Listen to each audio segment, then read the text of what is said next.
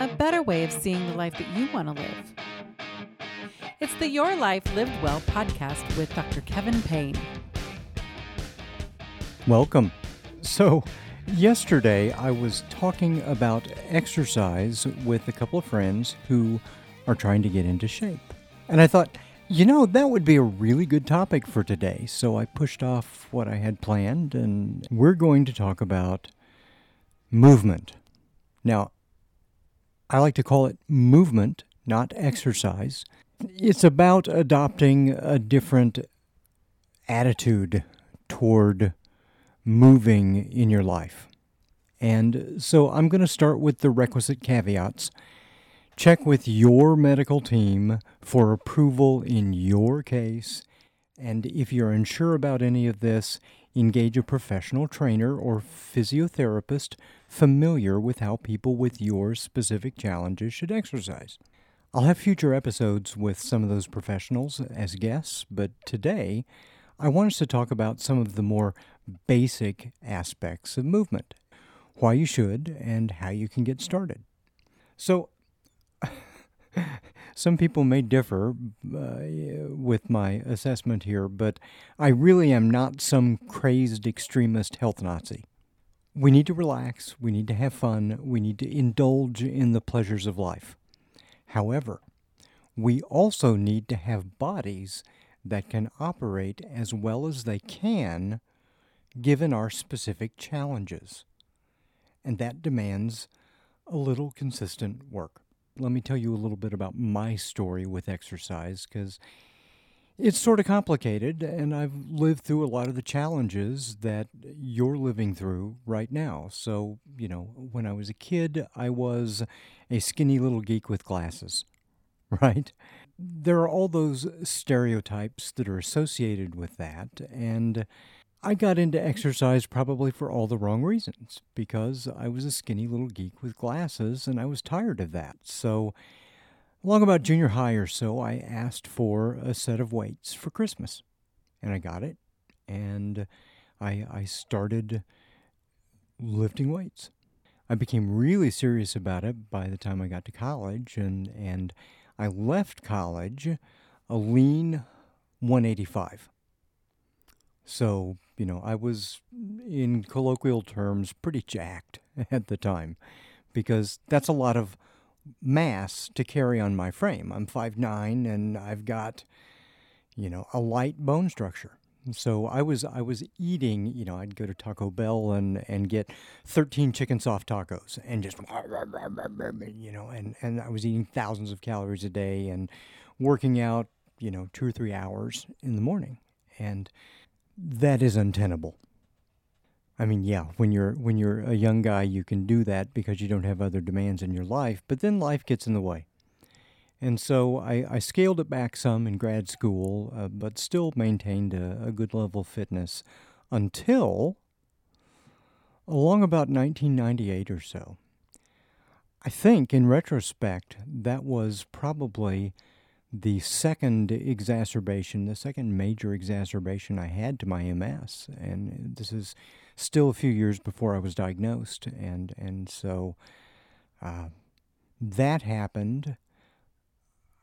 It was kind of depressing and disillusioning. And I was really busy teaching a lot of classes and trying to finish my dissertation at the time. And so, without noticing, I no kidding, without noticing, over the next 2 years, I ballooned to about 260 pounds. So, by way of reference, my pants went from a trim 27-inch waist to barely squeezing into a 46-inch pant. And so one morning, I get up and I go to the mirror, and it was like I actually saw myself for the first time in a long time, because we tend to walk around with this image of ourselves in our head, and we don't necessarily pay much attention to ourselves. And I looked in the mirror, and I said, "Oh my gosh, I look like the guy who ate Kevin." And so I went back to my exercise, and I'd gotten into a bad habit, of eating out all the time and all that stuff. And so I completely cut out soft drinks.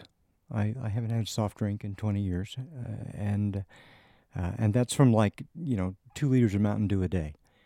And I stopped eating out, went back to exercising. And it took a lot because exercising at that point was really difficult. So I had to start with really small baby steps. And I got something at the time, it was called a Health Rider or something. And it was really good because it was no impact and it used your body weight. I don't think they're around anymore. And I think there's some modern versions of them, but I don't know how well they work. I've seen some sketchy reviews, so I don't know. But it was a good thing for me, and I had weights. I got a new set of weights, and I went back to my habits. So over the next about 2 years, by the time you get to early 2002, I had lost 120 pounds. I was back to 140, lean and fit, and basically kept that, with a couple of caveats here, over the next 20 years or so. This episode is not about weight loss. I know we'll talk about that in the future, but I'm just going to tell you right now, I'm never going to make any suggestions about diet and exercise to you with the goal of being thin or any other cosmetic reason. Instead, I'm going to suggest that fuel, movement, and recovery are tools that we can all use to feel better and operate better in the world. And for me, that's what this is about. It's about giving our bodies and our minds and our relationships and our environments better tools so that we can have better quality of life. So, then around, in 2002, that's when the symptoms started hitting that resulted in my MS diagnosis. And so I was going through this period where I was losing limbs. Literally, I'd wake up one day and I couldn't feel a limb. And usually it was my legs, but one day I woke up and I could feel my right arm and my head, but the rest of my body was gone. And that was kind of disturbing, and my family made me get a diagnosis. So I'm going through this process of cycles, here over the last, almost 20 years with exacerbations with MS and tried to keep working out consistently. And sometimes it was really difficult, right? Because sometimes your body just doesn't want to cooperate at all. I like to run. I like to lift weights. I'm one of those weird humans that actually likes to do these things. And yet it was difficult sometimes. There was one incident. I don't run on the road anymore. I don't run outside. And the reason why I don't is because one morning I was up for a sunrise run, and I'm out running through some twisty-turny neighborhoods, and I overheated myself, and my leg seized up on me. And so I went from full run to legs froze up and flying face forward into the gravel. And I was paralyzed there. I couldn't move. And people just drove on by. I don't know if they couldn't see me or what, but I'm laying in the gravel, kind of distressed, my face all scratched up from the gravel. And eventually I cooled down and my legs started moving again, and I went back home and went into the shower and didn't even bother to tell my family what had happened. They asked what happened to my face, and I just fell. So, I've had that, and I've had fatigue and a couple of exacerbations, and they knocked me back, and I couldn't exercise for a long time. So I had to go all the way back to square one. So I've done this multiple times over the years, and that brings me to now. In 2019, my personal goal was to see if it was even possible for me to get licensed as a skydiver. You know, with all of my bodily issues, my troubles with proprioception and interoception, you know, understanding what my body is doing, I didn't know if it was going to be possible. And it took a lot of extra work, and I did that. So in 2020, my personal goal was to become a legit skydiver in my own eyes. You know, I wanted to get a coach rating. I wanted to pass 500 jumps because that's kind of a landmark. Well, toward the end of 2020, I tore a bicep. And I was getting real close to my goal because my goal for 2020 was to log at least 366 jumps that year because I wanted to log at least one a day. I managed to log 370. I tore my bicep. I threw a brace on my arm and kept jumping. Do as I say, not as I do, okay? That wasn't it. So toward the end of last year then, you know, in December, I was like, okay, now my body is completely wrecked at this point because with multiple sclerosis, they say avoid stress. That's the first thing. Well, every time you jump out of an airplane, you trigger your acute stress response because your little cave child is going, no! Because it knows that, you know, falling hurts. You know, I trip that acute stress response basically every day. And that's a lot of stress for your body to deal with. Every time you jump out of an airplane, it's also like repeatedly throwing yourself into a Category 3 or 4 or 5 hurricane. Because we're normally going about 120 miles an hour on our bellies, and, you know, my personal best speed-wise is 183 miles an hour toward the Earth. And I'm really working to break 200, because I want to get up to, like, maybe 210 or so. So that's a lot of just, like, micro-traumas all over as you do it. By the end of last year, I had gone through a lot of stress. My workout was not in a good place, and I had to start all over again. So we're recording this in mid-April of 2021, so it's been about 4 months or so since I got back to a good workouts, again, starting from baby steps. And, you know, in that time, I've been working to try to gain weight because I had gotten down to 129 pounds. Because, you know, you get stressed, your body doesn't want to eat so much, and you know, I was like, okay, that's dangerously thin. So I'm up to 160 pounds. I've you know, and at first, because my workout wasn't good, it was like I was gaining more fat than muscle, and you know, in the 4 months here or so, I've lost about 4 inches on my waist and gained about 4 inches on my chest and gained about 18 pounds of muscle mass, which means I've lost about 18 pounds of fat in that time. And I'm heading toward my goal. Give me another 3 months or so, and I'll probably be there, and we'll have another conversation about this. But my point here is, you know, I have lived rehabbing back from exacerbations from my chronic illness, from injuries, coming back from being, you know, morbidly obese and you know, really needing it. So I understand the challenges that you're facing. And in the next segment, I want us to talk a little bit about why we don't want to exercise and what happens when we don't do it. I'm Dr. Kevin Payne. Just jump with me into Your Life Lived Well. Half of us now live with chronic illness.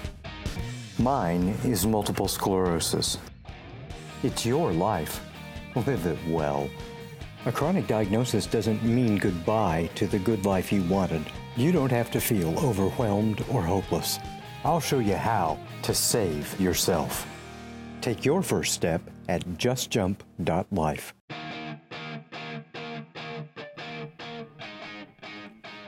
Okay, so we've established that exercise is weird and we don't want to do it. The big question there is why? Because bodies are adapted to move and almost any body improves with movement. But here's the thing.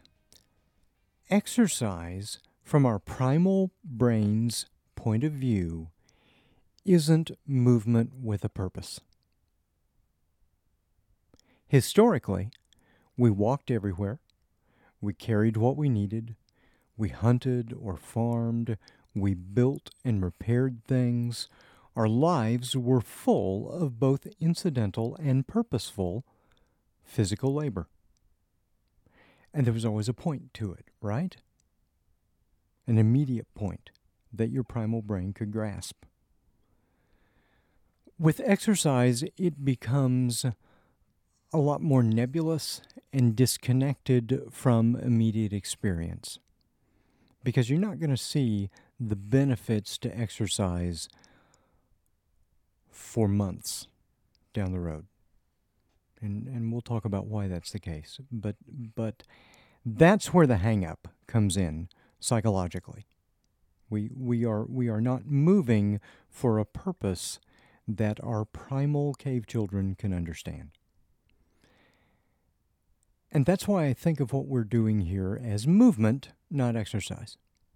Because movement is more concrete, it's more instrumental, it's more useful, and that's the way we have to frame it in order to motivate ourselves to become consistent and to make it a part of our lives. But any way you want to slice it, with a chronic health condition, our starting lines have been effectively moved back. We have to work harder just to get to the baseline capacity of an otherwise normal, air quotes, healthy person. That sucks, but it's what we've got. So we might want to exercise for a sense of personal accomplishment, but ultimately this is all about building physical capacity so that normal life demands don't leave us over our edge. I'll also add that there's a lot we can learn from the study of elite endurance and extreme athletes, which sounds kind of weird, I know, but it's because they're looking to push their edges. And their edges are a lot further out than ours are, but the psychological principles are the same. So, you know, when I was a kid, there was this idea of the Cartesian dualism was still really part of our latent culture. Now, if you don't know what the Cartesian dualism is, I mean, first look it up. It's kind of interesting, and it's a major cultural idea. But there was this philosopher a few hundred years ago named René Descartes, and Descartes came up with this idea of the mind-body distinction. So he said, look, we are minds and we are bodies, and you can either live a life of the mind or live a life of the body. And that was still really kind of underneath our culture when I was still a kid. And it probably still is in some places. You know, you're either going to be an intellectually motivated geeky type, and you're going to be what we would have referred to then on the playground as a pencil neck geek, or you're going to be a physical, athletic kind of person. Now we have a better understanding that we are not minds separated from bodies. And there's a much more general understanding that, you know, we are actually brains constructing minds in bodies, doing behaviors in environments. We're embodied minds. So bodies are adapted to move, and almost any body improves with movement. But because we are adapted to move and our modern lives tend to be sedentary, we need to introduce more movement into our lives than we probably normally get. That's just the long and the short of it. And this is true for everyone. Even though I have certain physical limitations that I have to be mindful of, and many of you who are listening to this podcast have physical limitations you have to be mindful of, each of us still needs to move our body as much as it can, regularly, regardless of age or health status. Yes, we've got special considerations, but we're the people who are going to benefit from this more than anyone else, because we're going to be bringing our starting line from way back there to something that is closer to something that is operable in day-to-day regular commitments. When we exercise, when we move, we build four physical capacities. And I want you to think about it like this. You're going to build strength, endurance, flexibility, and balance. And those are all crucial. And different kinds of exercises do the building of these different things. So you can't just go out and walk.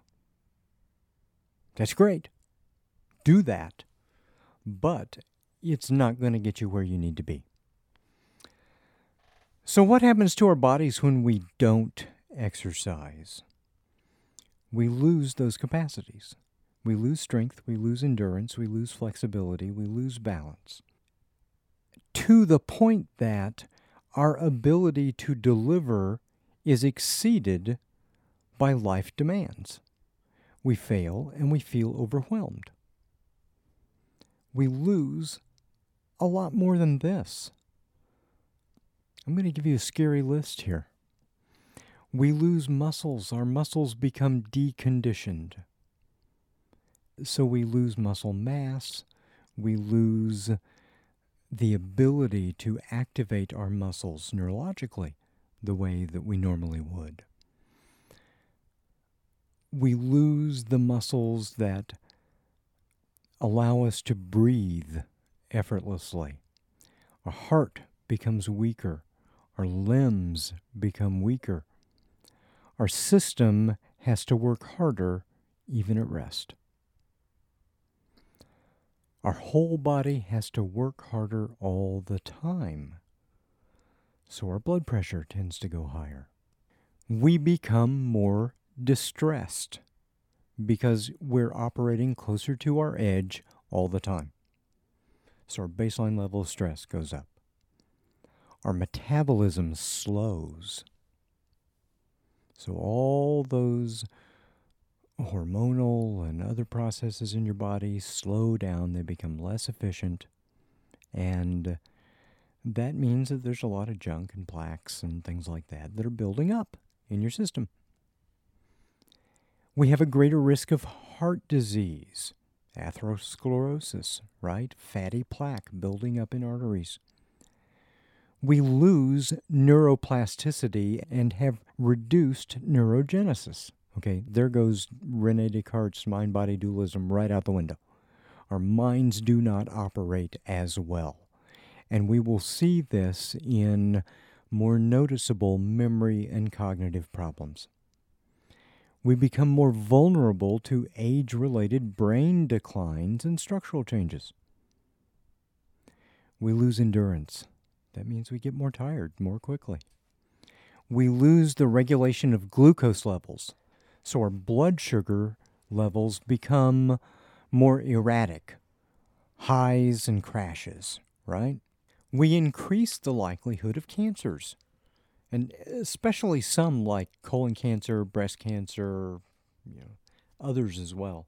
We become more susceptible to osteoarthritis and repetitive joint injuries. We become more prone to any injuries. Our HDL, our quote-unquote good cholesterol levels, go down, and our LDL, that quote-unquote bad cholesterol level, goes up.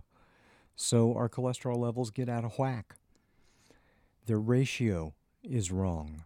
Our bones become more brittle and more susceptible to osteoporosis. We suffer a greater likelihood of depression. We become more sensitive to distress. We have a greater likelihood of obesity and the related issues. We have greater cravings for unhealthy foods. when we don't move. Fundamentally, we lose both lifespan. We have a 500% greater chance of early death. And we lose health span as well. Simply put, if you don't use it, you lose it. That holds for any living system. We must work to avoid decay. So your goal should be to develop more of these capacities than you'd typically be called to deliver in any given day. That's so that you're not out on your edge due to normal life obligations. That's why you want to move. You want to move because you want to build those capacities. So, who should not exercise? Well, there are no absolute rules, but they have certainly changed in my lifetime. There used to be all sorts of conditions where the medical profession would say rest. If in doubt, you need to check with your medical team, obviously, who know your condition best. But in general, what we say now is that you need to move your body as much as your body will allow you to move it. So there will be windows of time when absolute rest is called for, right? Especially, for example, when you're fighting off some other condition like an infection on top of everything else you're already dealing with. But with modern research, it's possible to develop a movement program for almost anyone. So my point here is there's no excuse not to move. And there's so many benefits. And I didn't even list all of them when I had that huge, ginormous list just now. We have to practice and build every capacity. Physical, mental, emotional, in relationships, all that stuff. It's part of being human. And once we get there, we can't rest on our laurels. We have to keep working, or the natural processes of entropy will take over and we will start decaying and lose what we gained. I want you to think about, why are you not exercising? And after the break, we'll talk about some of the things that you can do to start exercising. We all have challenges. Mine is multiple sclerosis. We each have this one life, and we didn't choose to be saddled with chronic illness. But there's a better way. So I choose to just jump, and you can too. It's your life. Live it well. JustJump.life. And we're back, and we're talking about movement and how to get started moving. Again, I will remind you, check with your medical team. They know your condition best. Work out a plan that works for you. But if we are trying to build in four areas, so endurance, that's aerobic fitness. We're trying to build strength. Those are going to be resistance exercises. We're trying to build balance and flexibility, and those are a variety of stretching and balance exercises, and we'll talk about these here in a minute. I want to take you through some approaches that you can take in each of these areas. So there's no right or wrong exercise. There's no magic bullet.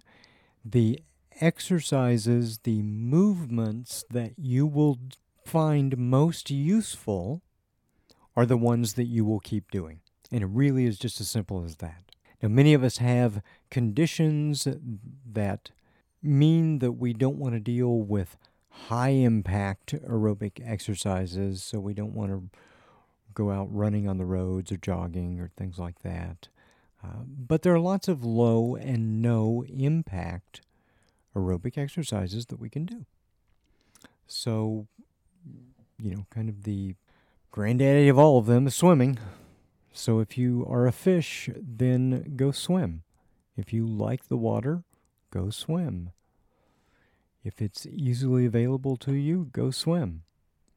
I've never been a huge fan of the water, so I swim well enough to save myself if I need to, and other than that, it's not really a thing in my life.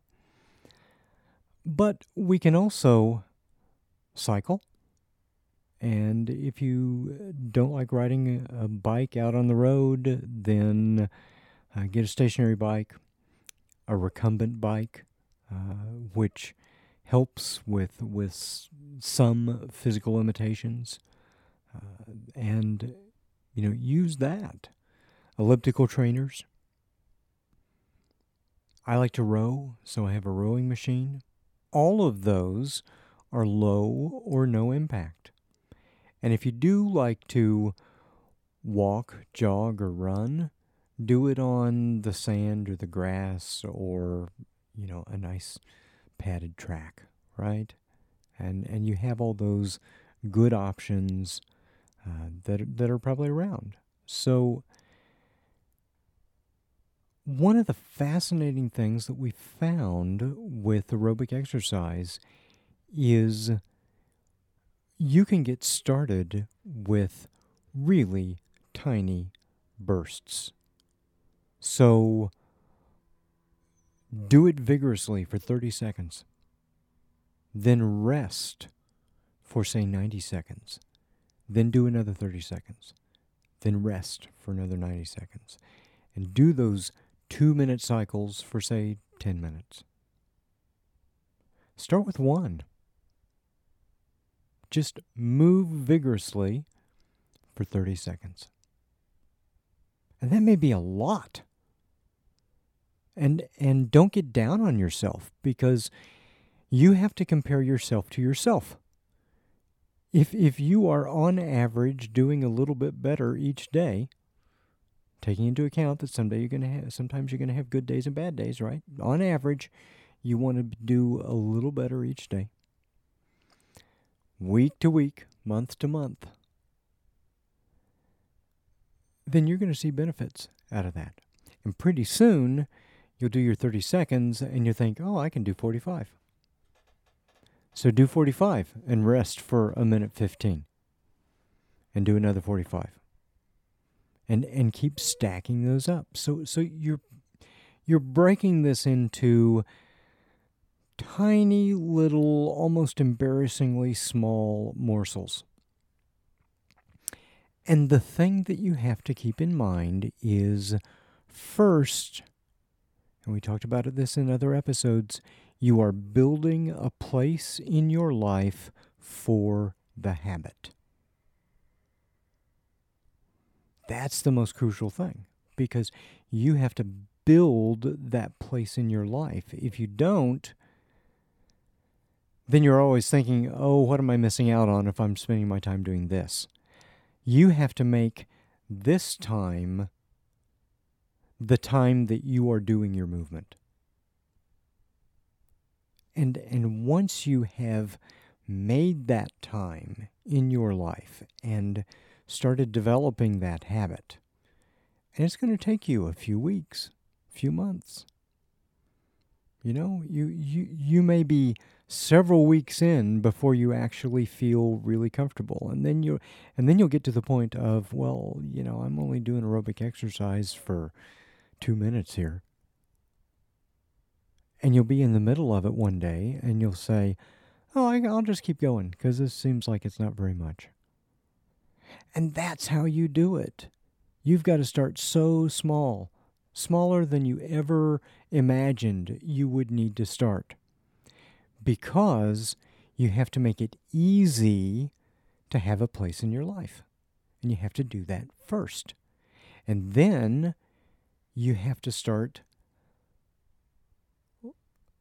maybe not looking forward to it, but feeling weird if you are not doing that thing in that time.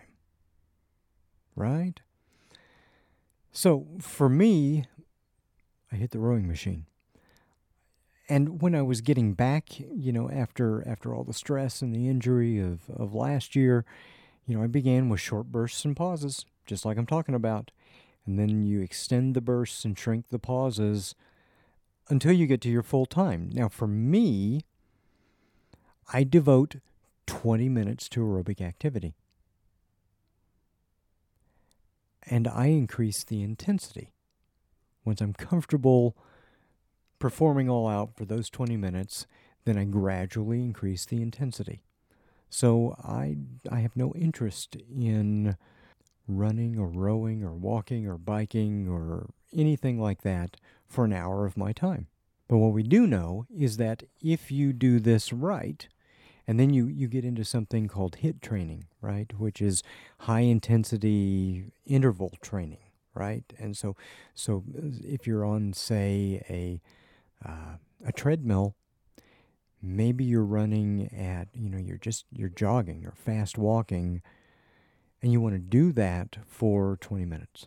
So you're at a fast walk for 20 minutes. So now you start introducing these high-intensity intervals in there. So maybe at the beginning, every 5 minutes, you're going to crank that up 5 more miles an hour on the treadmill for 30 seconds. And then you're going to come back to your brisk walk. And then after another 5 minutes, you're going to do another interval. These intervals are a really effective way to build those capacities.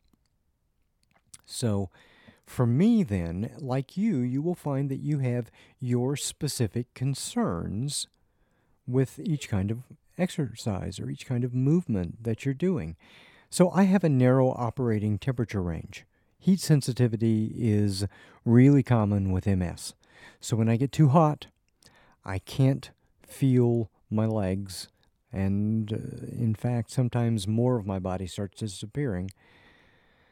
So, and I become really weak.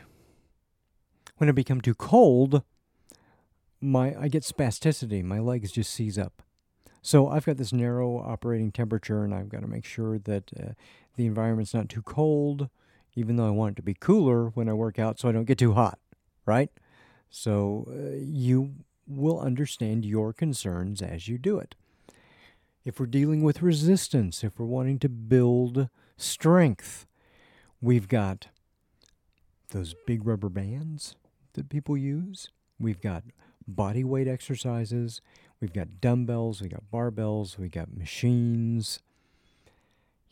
All of those give you an opportunity. I like dumbbells. I like dumbbells because when you use dumbbells instead of barbells, it recruits more of the stabilizing muscles because you can't use one side of your body to cheat for the other. I would also add then that you can get to the point where you don't take breaks between each set, and you can also get aerobic benefits from it as well. So, like for me, once I work into my full workout, which I'm back to now, I will usually do a circuit of 29 free weight exercises with the dumbbells in 22 to 30 minutes. A deliberate pace, no breaks, full range of motion, pause on extension and contraction, and I never stop. And I'm winded, and I've got a really good workout by the end of it. And then I go to the rowing machine.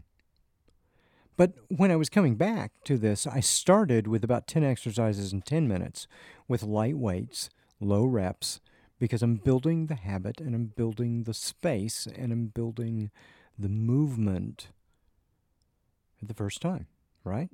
So start small. Don't be afraid to start small.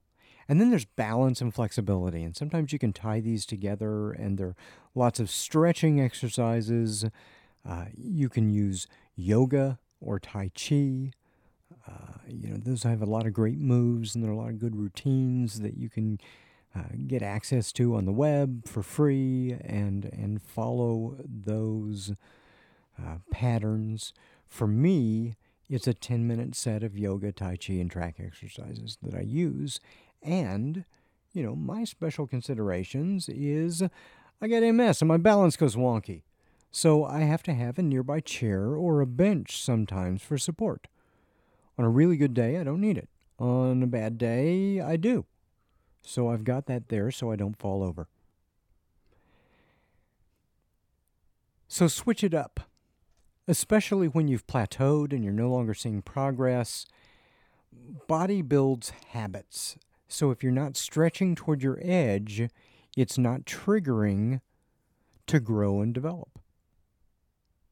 But a good movement routine is going to have elements of all four of these things. You're going to be working on strength, endurance, balance, and flexibility. Not for their own sake, but because you don't want to lose all those things that happen in that list that I gave you.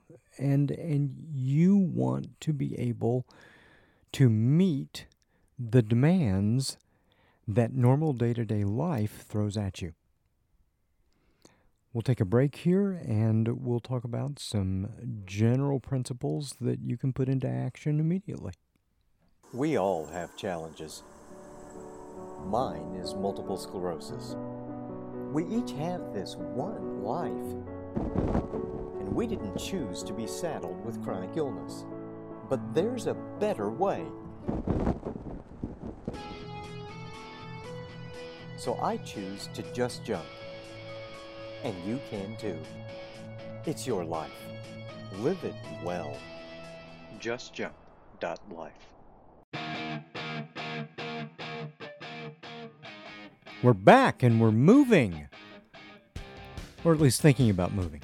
And I want to emphasize that a chronic illness is not an excuse to become inactive.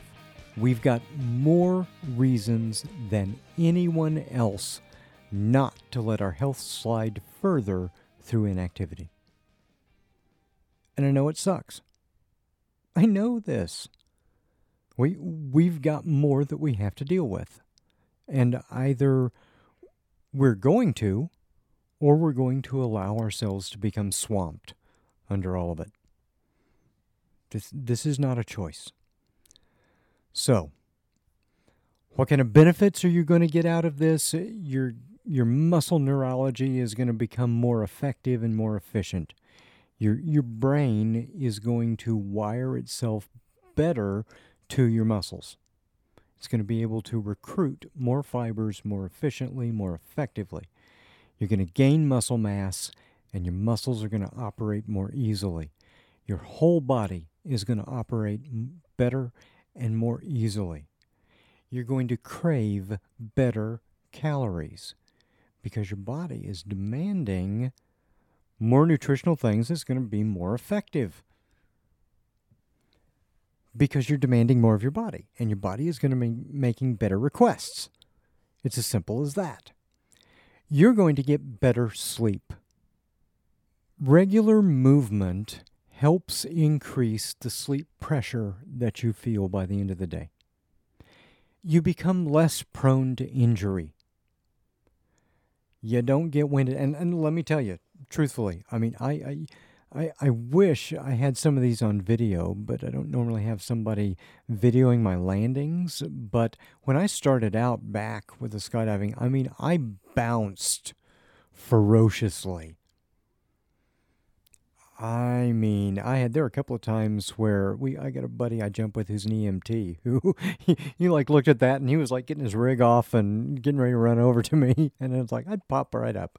So fortunately, I'm a very bouncy human, and that's really good. I can PLF like a boss.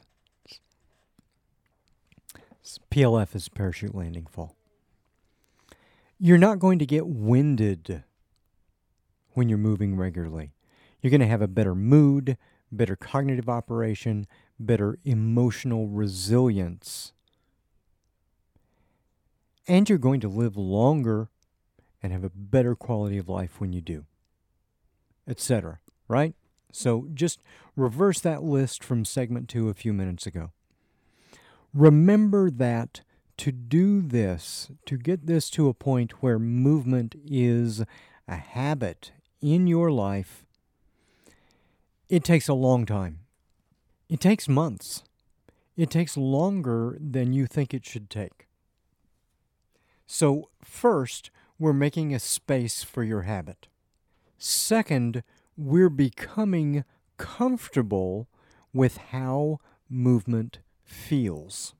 We're practicing and we're building interoception And that's our ability to sense what's going on within our bodies.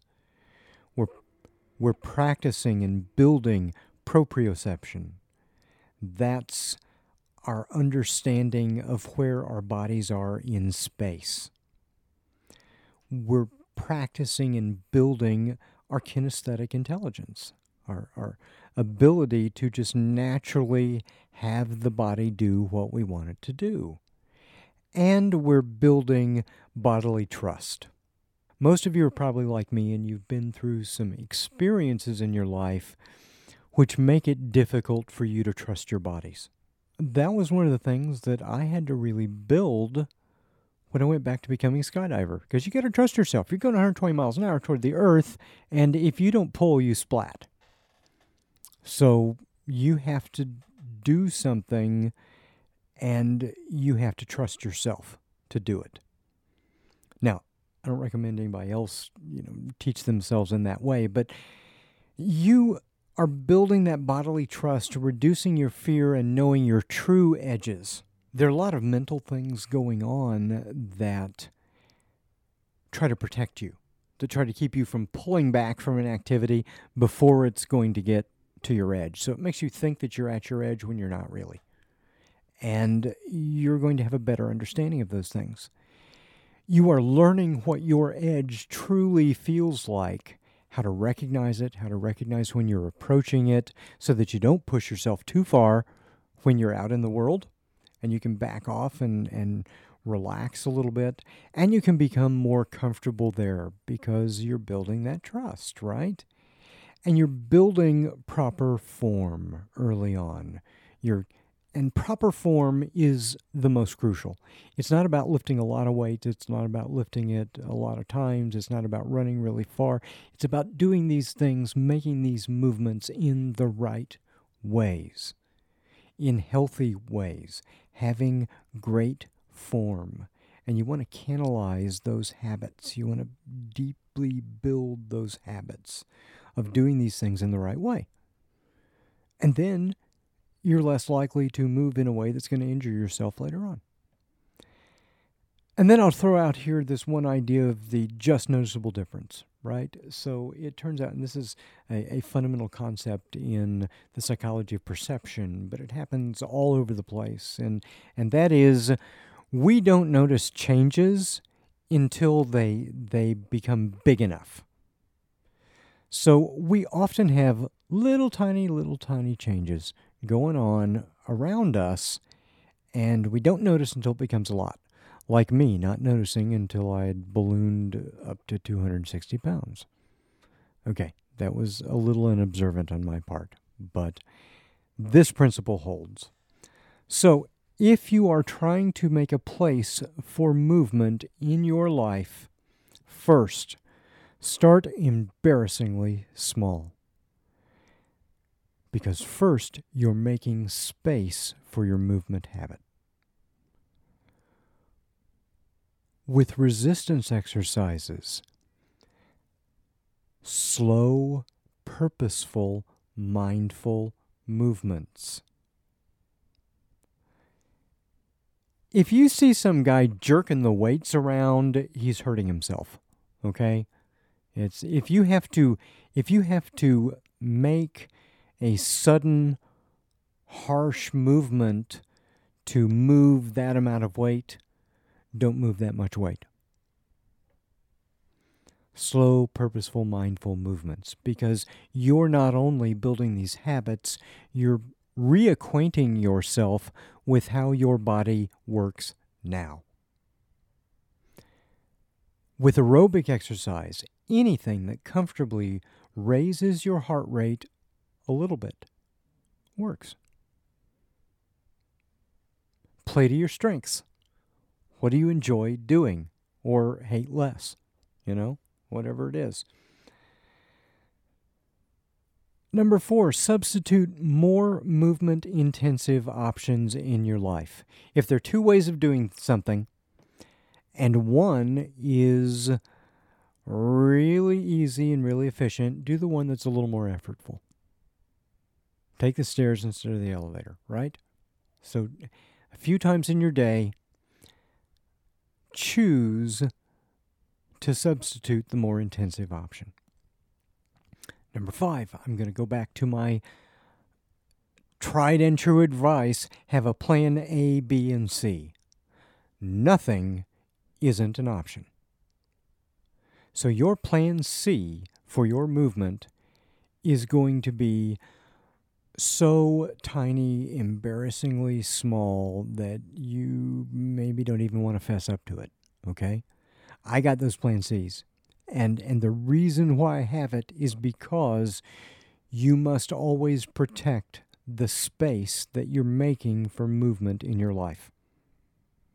And plan C protects that, and it also is protecting your identity and your self-esteem because you're doing something, and something is cognitively miles different from nothing.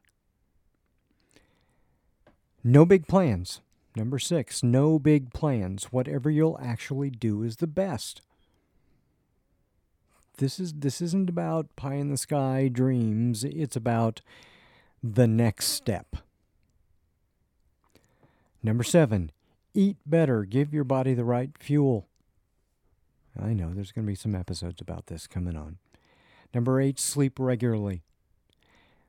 When we move, when we exercise, the gains don't happen when we exercise. The gains happen that night when we sleep and we allow our body to consolidate and repair itself. If you have the world's greatest nutrition regime and you're getting the right fuel in and you have the world's greatest exercise regime and you're doing all the right moves in all the right ways and you don't sleep enough, you will not see the improvements. Simple as that. So all of this is not about becoming pumped and ripped. It's not. Our goal is to build and maintain a little more capacity than we use each day. So why do I move regularly? Because I know the quality of life I experience is better. Full stop. And if you do this, you can too. So go forth, move a little, be well, and do good. If you've enjoyed today's topic and want to join the conversation with Dr. Kevin Payne, find Your Life Lived Well on all of your favorite social media sites, Patreon, and of course, yourlifelivedwell.co. Don't forget to like, share, and subscribe.